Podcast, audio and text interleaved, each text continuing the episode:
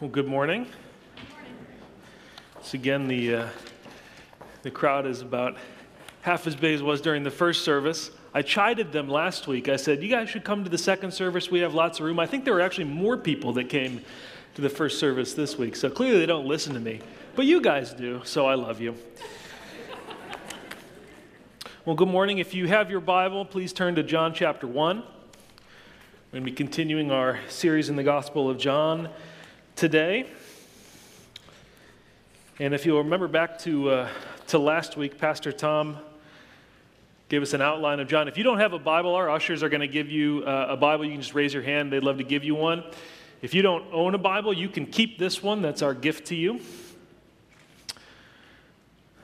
So, Tom gave us an outline of, of John last week, and if you, if you remember, the first four chapters are uh, the kind of the introduction to Jesus. Jesus is received. And, and so, a number of the, the vignettes that we see in that narrative, we see people who are, broadly speaking, uh, receiving and happy to see Jesus until the opposition really begins later in the, in the book. And what we're doing this morning is we're going to look at, at the, the very first narrative, the very first story in the Gospel of John, and that's the story of John the Baptist.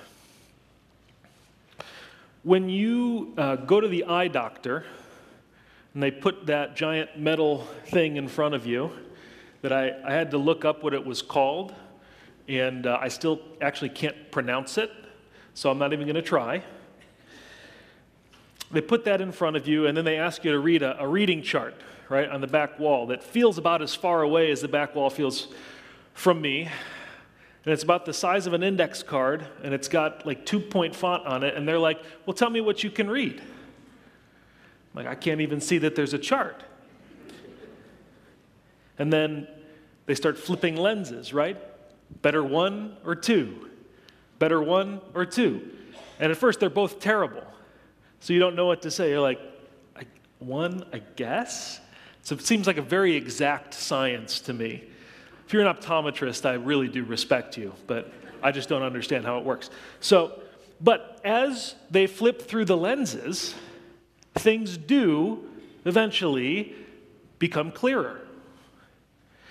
Every lens they flip that gets closer to your prescription, uh, you can see the chart better. The, the, the letters on the chart begin to take shape. You can begin to identify things, or at the very least, you can say, I know that letter is not that, I don't know if it's a, a C or an O yet, but I know it's not a T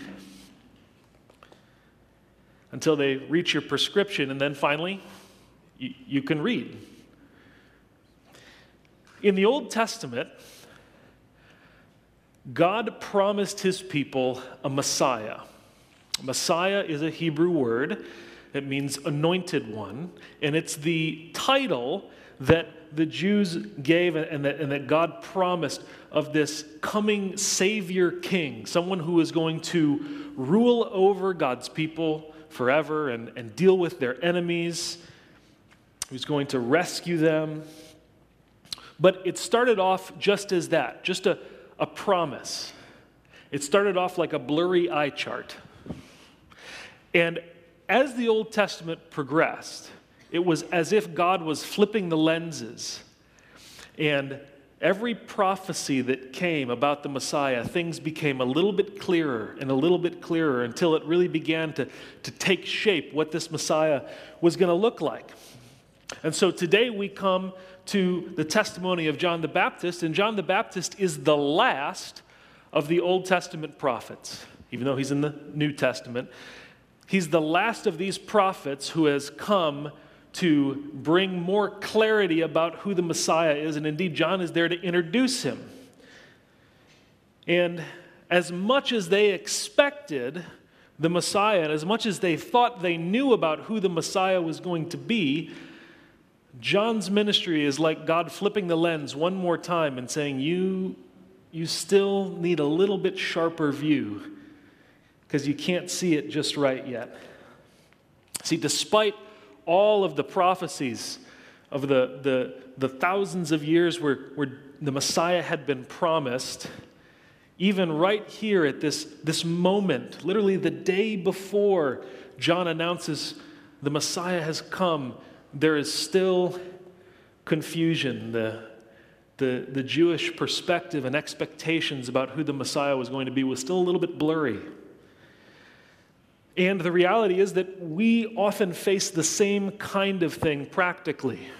Now, we have the scriptures, which in retrospect give us a perfect view of who the Messiah is, who Jesus is, but our preconceptions and assumptions and the way that we practically go about our lives often reveal that we have kind of a blurry picture of Jesus too. And so John helps to clarify both for them and for us today who Jesus the Messiah is and why he came. So we're going to read through John 1 19 to 34. And in the first part uh, of the sermon, I, I, all I want to do is just kind of take you through the text and, and, and let you sit in the story so that you can understand what the expectations were like. And like any good story, it has a, has a context and background, and it's got rising action, and it's got a climax, and then, like an M. Night Shyamalan movie, there's a twist. And if we don't spend time on things like the context, then the twist isn't going to make sense. But it's a big twist. And it is the centerpiece of what John wants to tell us. And so let me pray for us, and we'll start.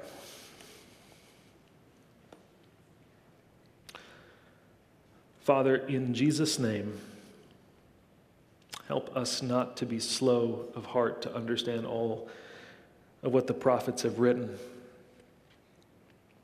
but open our minds to understand the scriptures. Amen. So we kind of get dropped right in the middle of this story. John the evangelist, and this is the confusing thing, is that we have John, the, the gospel writer, the apostle, we call an evangelist, he wrote the gospel. We have him, and then we have John the Baptist, and then there's me, John the Beagle. And so I will try to be as clear as I can about which John I'm referring to. Probably it's either going to be John the Apostle or John the Baptist. If I start referring to myself in the third person, you can come and take me off the stage. John, the, the gospel writer, starts like this He says, This is the testimony of John, John the Baptist. And we learn a little bit about John in verses uh, 1 to 18, where it says, He's not the light, He's not the Messiah. He came to bear witness about the Messiah, but He was a man sent from God. But you need to understand a little bit of the context of where John comes from. And first, we also need to understand what was going on in Israel at the time. Because there's a great deal of messianic expectation. People knew that the Messiah was supposed to come. And so they were expecting him, and they were expecting him in some very specific ways. So, in the time between when the, when the Old Testament uh, was finished, about 400 years before Jesus, and the time when Jesus came, there are a lot of uh, Jewish writings that are not part of the, of the Bible, they're not inspired, but they kind of reflect what the Jews were thinking at the time. And so I want to read something to you that gives you a flavor of what the Jews would have been expecting in the Messiah. This is a, a passage from what's called the Psalms of Solomon.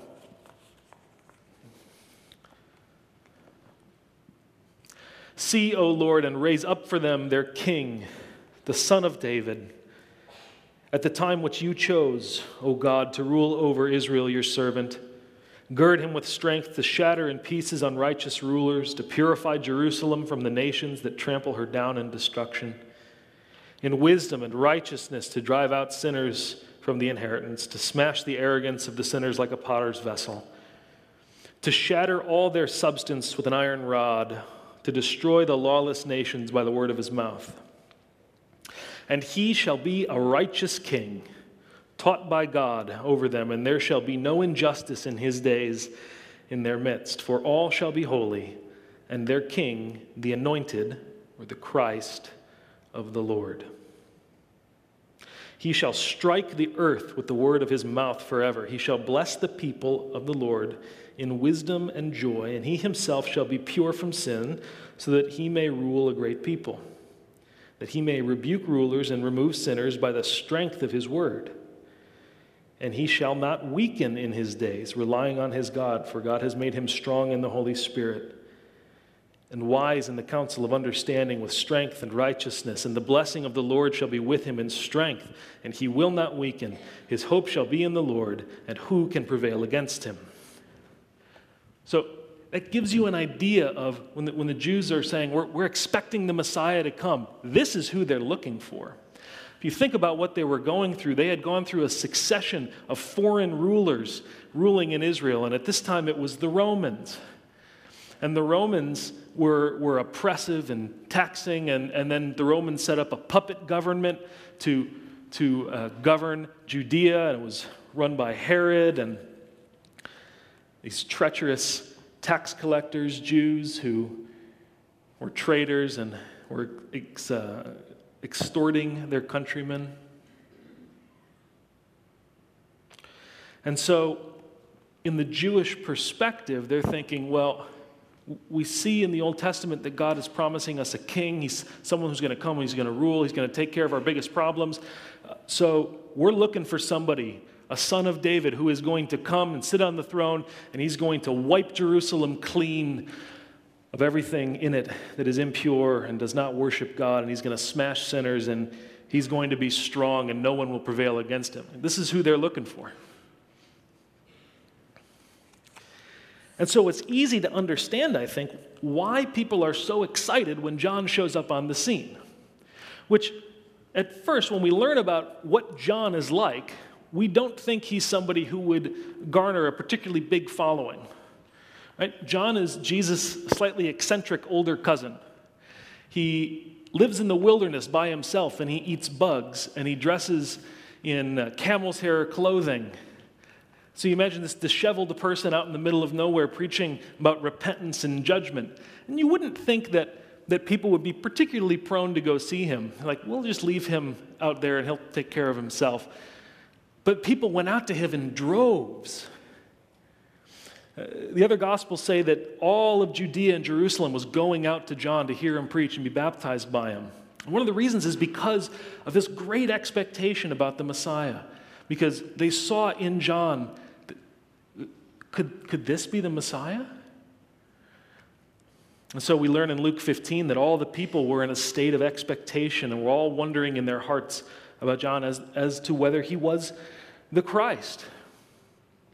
And so the Jewish religious leaders in Jerusalem were going to do their due diligence and send a delegation to investigate, see what's going on out there. So we see that at, in verse 19. When the Jews sent to him priests and Levites from Jerusalem to ask him, Who are you? And he confessed and did not deny, but confessed, I am not the Christ. It seems like when they came and said, Who are you? they probably also asked a question, Are you the Christ? And John said, No, I'm not the Christ. I'm not the Messiah. Well, then they say, Okay, what then? Are you Elijah? They expected Elijah to come. Remember in the past summer, or it was last summer, somewhat recently, we preached the book of Malachi.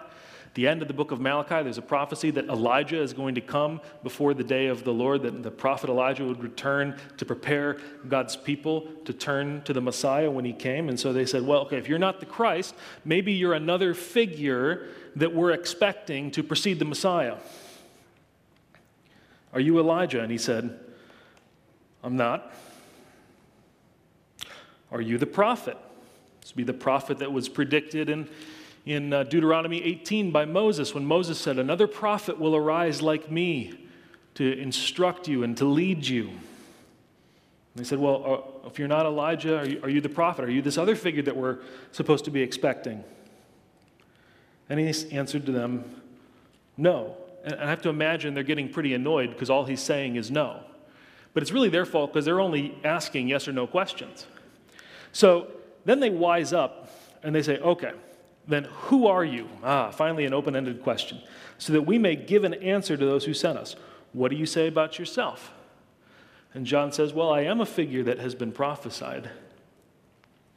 I am a voice of one crying in the wilderness, make straight the way of the Lord, as Isaiah the prophet said. So John does claim, he's like, No, I, I am the fulfillment of prophecy. I'm the one who comes before the Lord and his Messiah to make his way straight.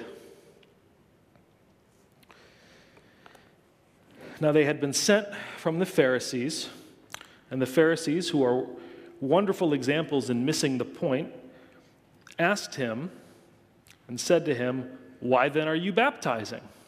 The Pharisees, it's almost like they missed what John said. John said, I'm the fulfillment of Isaiah 40.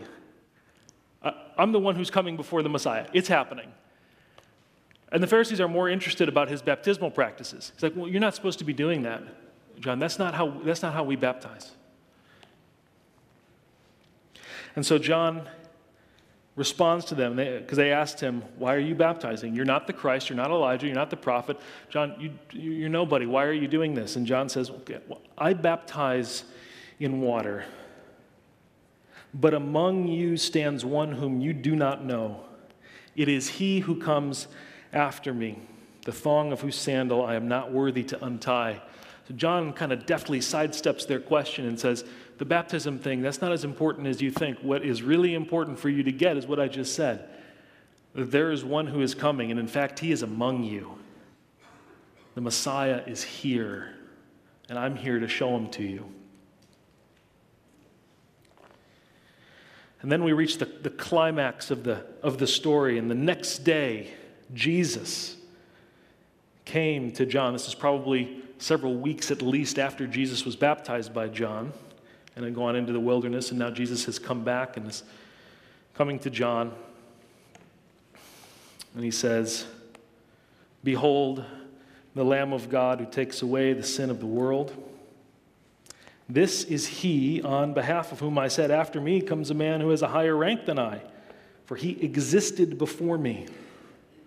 I did not recognize him, but so that he might be manifested to Israel, I came baptizing in water. John testified, saying, I have seen the Spirit descending as a dove out of heaven, and he remained upon him.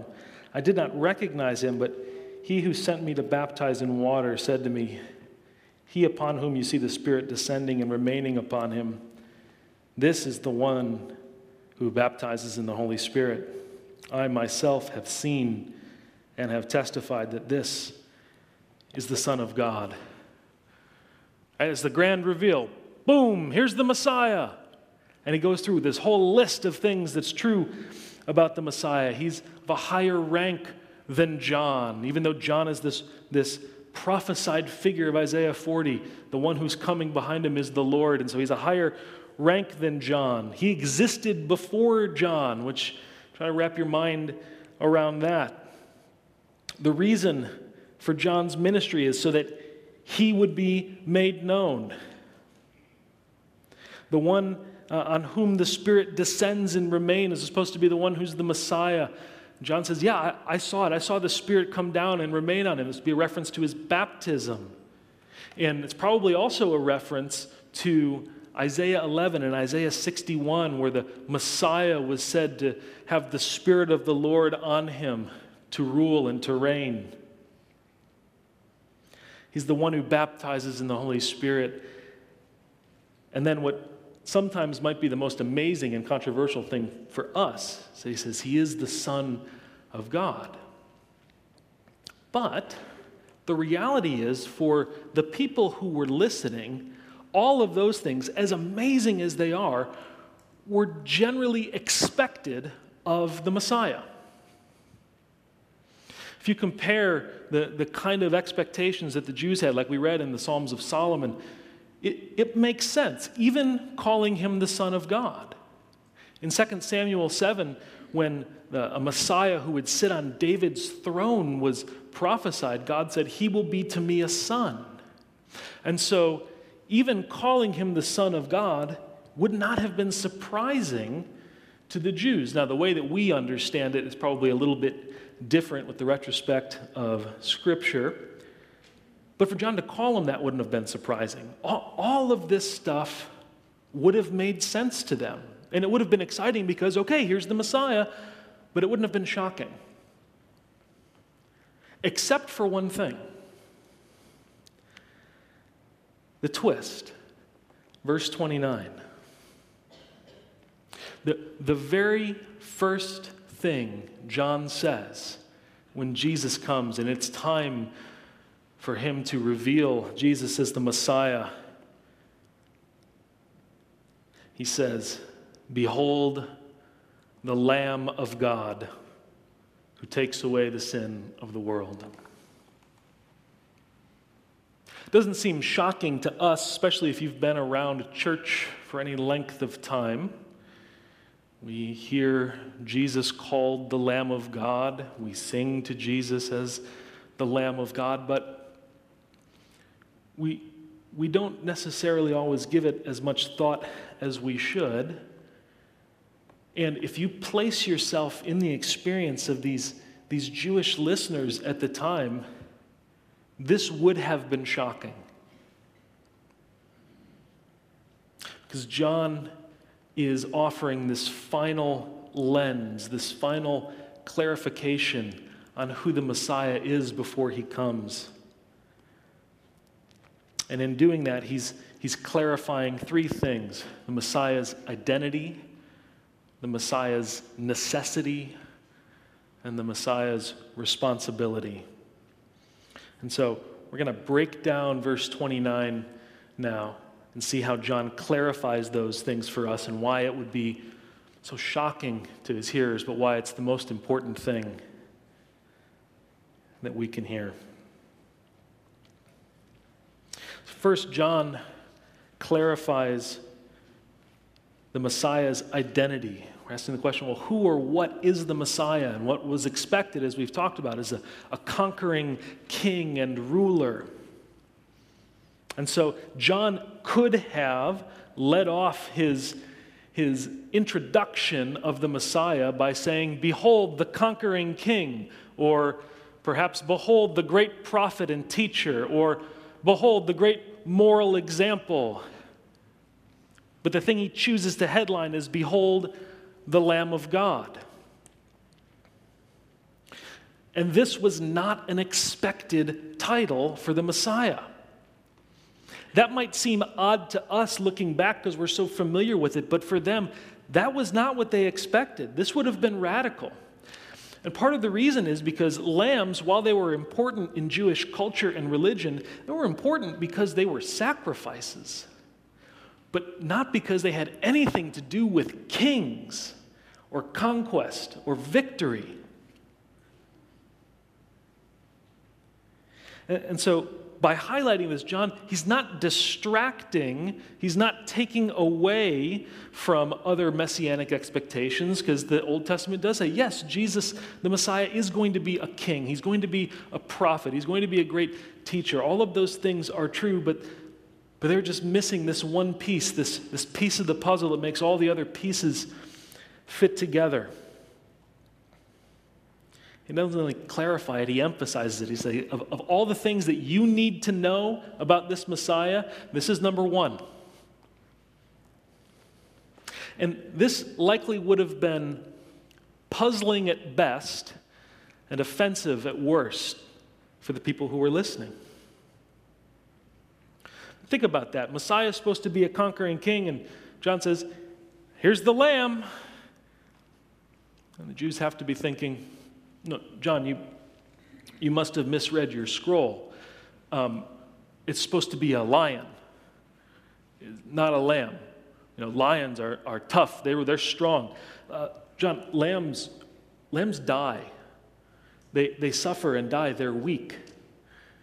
That's why we use them as sacrifices. John, you must, you've probably had too many locusts. There's a, something going wrong with your brain.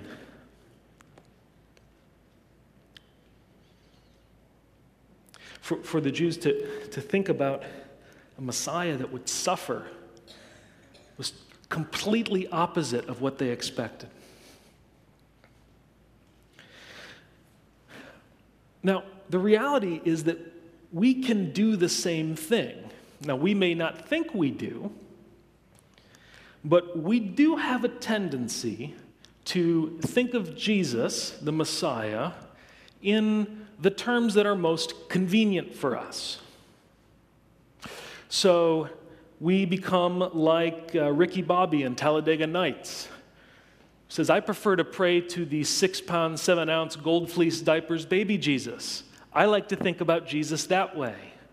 Or how many times do you talk to somebody and say, Well, I prefer to think of Jesus as a good teacher, or I prefer to think of Jesus as a good moral example, or I prefer to think of Jesus as the embodiment of love, or any other thing that we might say, Well, this is the Jesus that I prefer to think of. And inside I'm thinking, Well, your, your Jesus doesn't exist. Only, only the Jesus of the Bible exists. And we don't get to prefer one thing over another. It's like, well, I, I like what Jesus says about this, but I don't like what he, what he says about this, so I'm just going to ignore that part. But we do have a tendency to do that. And I think both for the Jews at the time were saying, no, you must be wrong. That's, that's not the Messiah that we're expecting. Both for them and for us who say, mm, I prefer to think of Jesus this way. I don't like the whole lamb sacrifice thing. Oftentimes we, we think that way because we don't have a clear perspective on what our biggest problem is. We don't have a clear perspective on why we need a Messiah, why we need a Savior. And so John also clarifies why the Messiah is necessary. And so his identity, he is the Lamb of God. And why is he needed? because of the sin of the world. Our tendency is to think that our biggest problem is something outside of us, something about our circumstances. For the Jews, this could have been a number of different things. And so, as they're thinking about the Messiah coming, thinking, yes, Messiah is coming and he's going to deal with the Romans. Or, yes, Messiah is coming, he's going to deal with those treacherous Herodians. And he's coming and he's going to reform the priesthood so that the worship of God is pure. And he's going to bring back the scattered nations so that they can be in Israel. And he's going to sit on the vacant throne. These are all the problems that we have, and Messiah is going to, take care of them.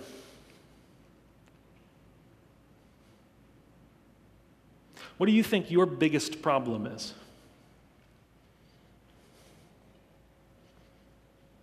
Is it something outside of yourself?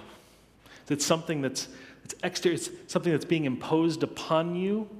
Is it your health, your finances, your job, your spouse, your kids, the relationships that you might have? Is it the government? Is it Donald? Is it Hillary? Is it society, culture, the immorality of the world that we live in? What, what would you say if I were to ask you what your biggest problem is this morning? What would you say? Does it fit into one of those kind of categories? So, the, the reason that we, and the Jews especially, had trouble accepting Jesus as the Messiah, as a lamb who would suffer, was because they still were thinking that their biggest problem was outside of them. That they were victims and, and, and the Messiah was coming so that they wouldn't be victims anymore. But the reality is that our biggest problem is not outside of us, it's inside of us. It's our sin. Our sin is our biggest problem for a couple reasons. First, because sin puts us under the penalty for sin, God's righteous condemnation. Sin is not just doing bad things, sin is a, a disposition of the heart that sets us in rebellion against God. And for us to, to continue in sin is for God to continue to allow rebels to run wild in his world, but he will not forever. And God will judge all sin because he is a righteous judge. And, and so, because of our rebellion, we have cut off ourselves from God. We're alienated from Him, and we deserve His just punishment. Sin also brings pollution.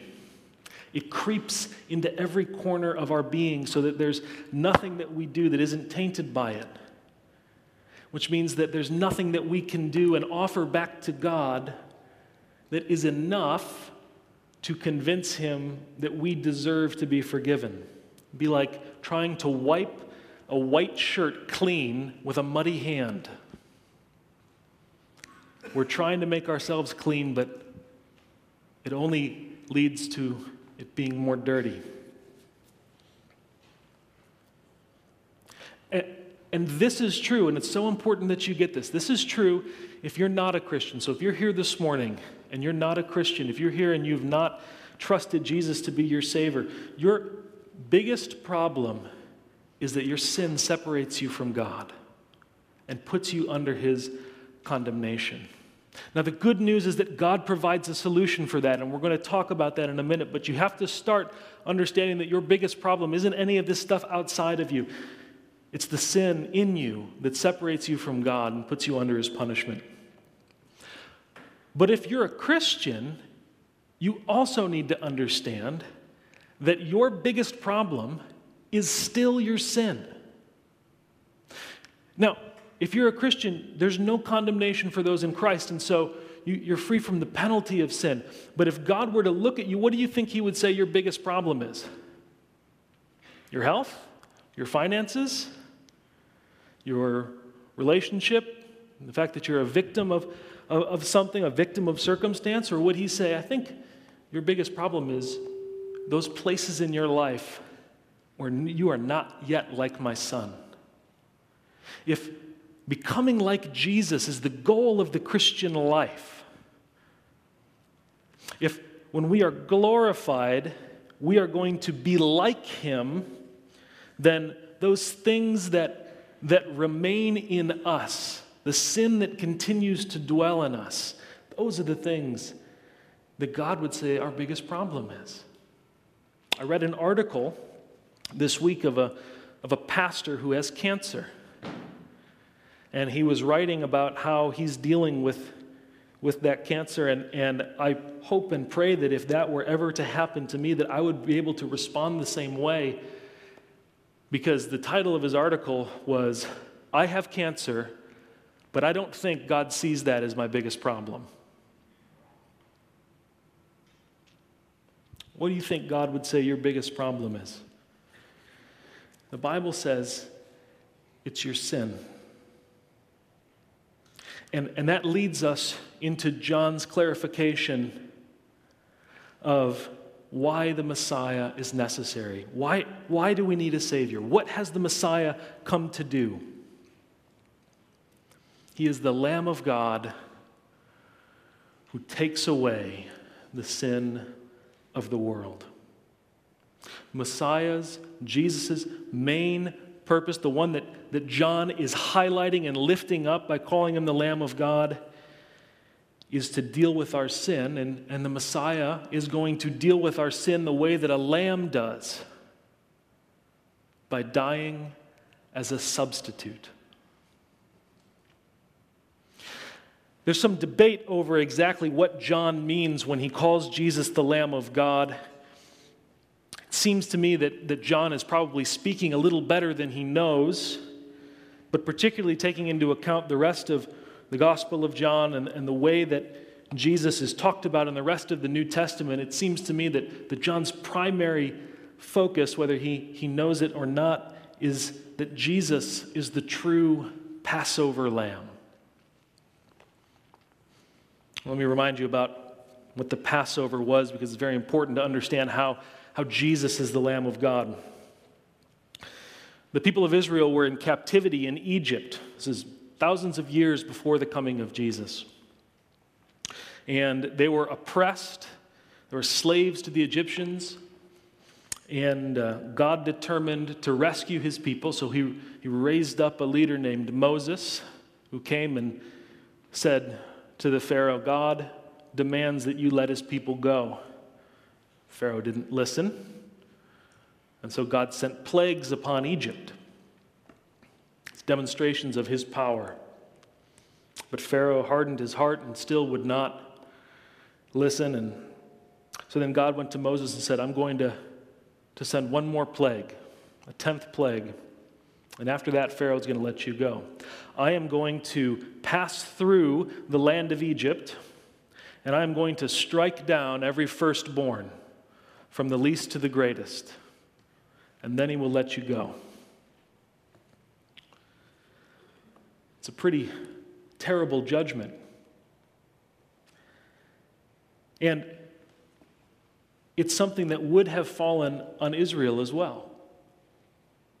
But God said, I'm going to give you a way to be saved from that. I'm going to give you a way for your firstborn not to die.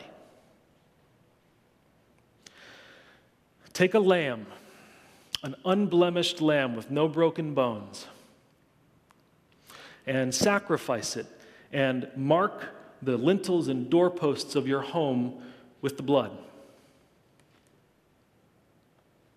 And when you do, go into your house and shelter under it and don't come out until the plague is past.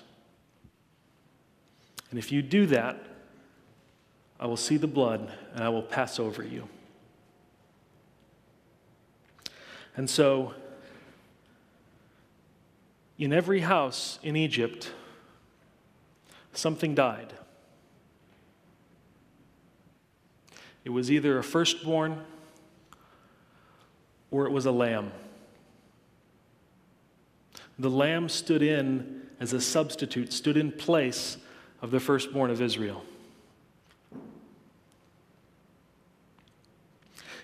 The Israelites didn't get saved just ipso facto. They didn't get saved just because they were there and God said, Well, I know who, I know who you are, so I'm just going to pass over your house. They were saved because a lamb was slain and the people took refuge under the blood.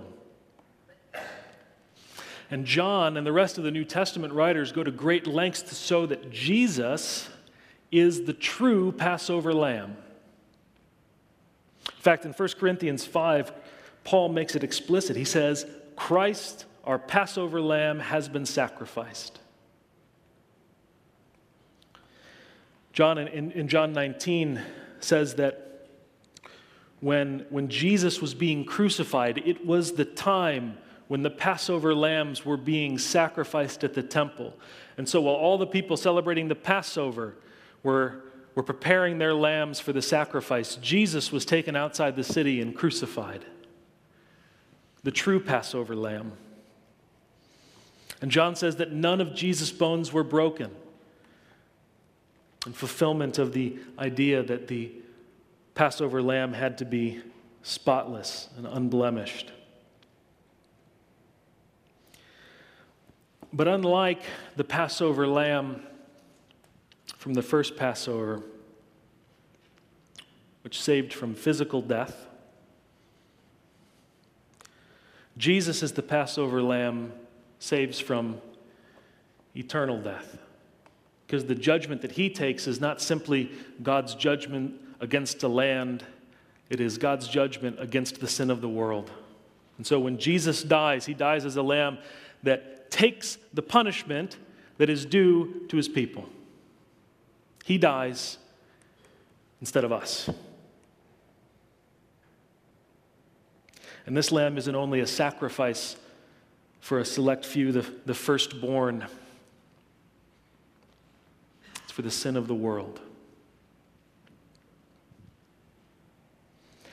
And that's why John goes to such lengths to demonstrate that, that Jesus is the Lamb of God, the Messiah, and that his, his primary work is going to be this work of bearing the sin of the world the way that the Passover lamb does. Because if you don't get this about the Messiah, nothing else that he does matters. If you're here today and you are not a Christian, Christ offers himself to you freely as the Lamb of God. Christ offers himself to you as a substitute because we all must stand before God in judgment one day. It is appointed to man once to die and then to face judgment. And you can either face judgment standing on your own and hope to bear the penalty that is due to your sin, or you can stand having taken refuge under the blood of the Lamb that was slain, and you will be forgiven. But, but you have to come, you have to trust Him. You, you can't, you don't just get automatically forgiven by knowing that a lamb was slain for sin. Just like the Israelites did not get saved from the plague simply because they knew that a lamb had been sacrificed. They had to enter the house marked by the blood and take refuge there.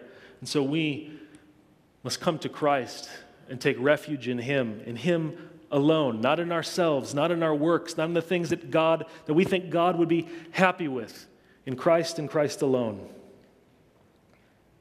And so you can, you can either say, God, I will rely on the substitute that you have provided. I will, I will take the deal, his death for my death, his death or his life for my life. Or you can say, I'll keep doing it my way and we'll see how things go. So, will you look to the Lamb to be your substitute? To stand in your place, bear the penalty for your sin, and wash you clean? If you do, the wrath of God will fully and finally pass over you. You will not be condemned. You will be forgiven. Believe on the Lord Jesus Christ, and you will be saved. If you don't, the book of Revelation says that on the last day it is the wrath of the Lamb that you will face. So flee to Christ now for salvation. And if you are a Christian, you may say, well, that's all nice and good. I've done that. My, I know my future is taken care of. I know my past is forgiven. I, I got all that, but I've got all these other things going on, and they are a whole lot more uh, important, a whole lot bigger problems than, than my indwelling sin. I mean, God, you know, He dealt with that, so that's not a, that's not a big deal. But you never move past your need for Christ as the Lamb because you never outgrow your need for Christ as the Lamb because your biggest problem is still your sin. And God's solution to your remaining sin is not for you to try harder to please Him. It's the same as it was when you got saved. It is to look to Jesus, the Lamb of God, to receive forgiveness of your sins and restored fellowship with Him.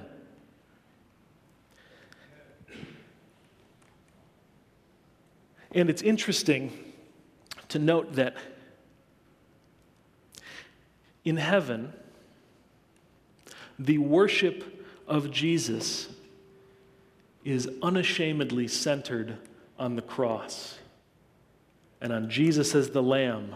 31 times in the book of Revelation, the risen Jesus is called the Lamb. His, his identity in heaven is marked by him having been the Lamb of God slain for the sins of the world. The halls of heaven ring with the praises to the Lamb who was slain.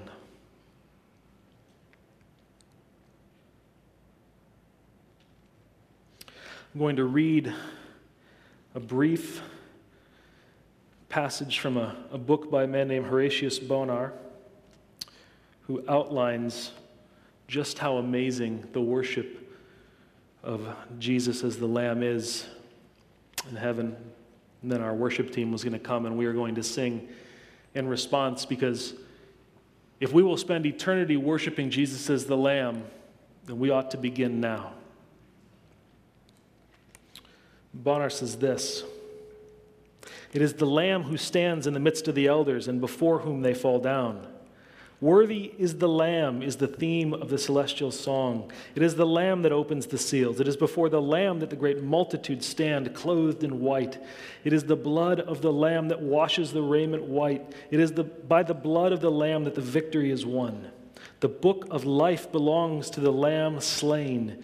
It was a lamb that stood on the glorious Mount Zion. It is the lamb that redeemed the multitude who are seen following, and that the multitude is the first fruits unto God and unto the Lamb. It is the song of the Lamb that is sung in heaven. It is the Lamb that wars and overcomes. It is the marriage of the Lamb that is celebrated. It is to the marriage supper of the Lamb that we are called. The church is the Lamb's wife. On the foundation of the heavenly city are written the names of the 12 apostles of the Lamb. Of this city, the Lord God Almighty and the Lamb are the temple. Of that city, the Lamb is the light. The book of the life of the Lamb and the throne of the Lamb sum up the wondrous list of honors and dignities belonging to the Lord Jesus as the crucified Son of God. I'll call the worship team to come back up and we will sing, and as they come, we will pray.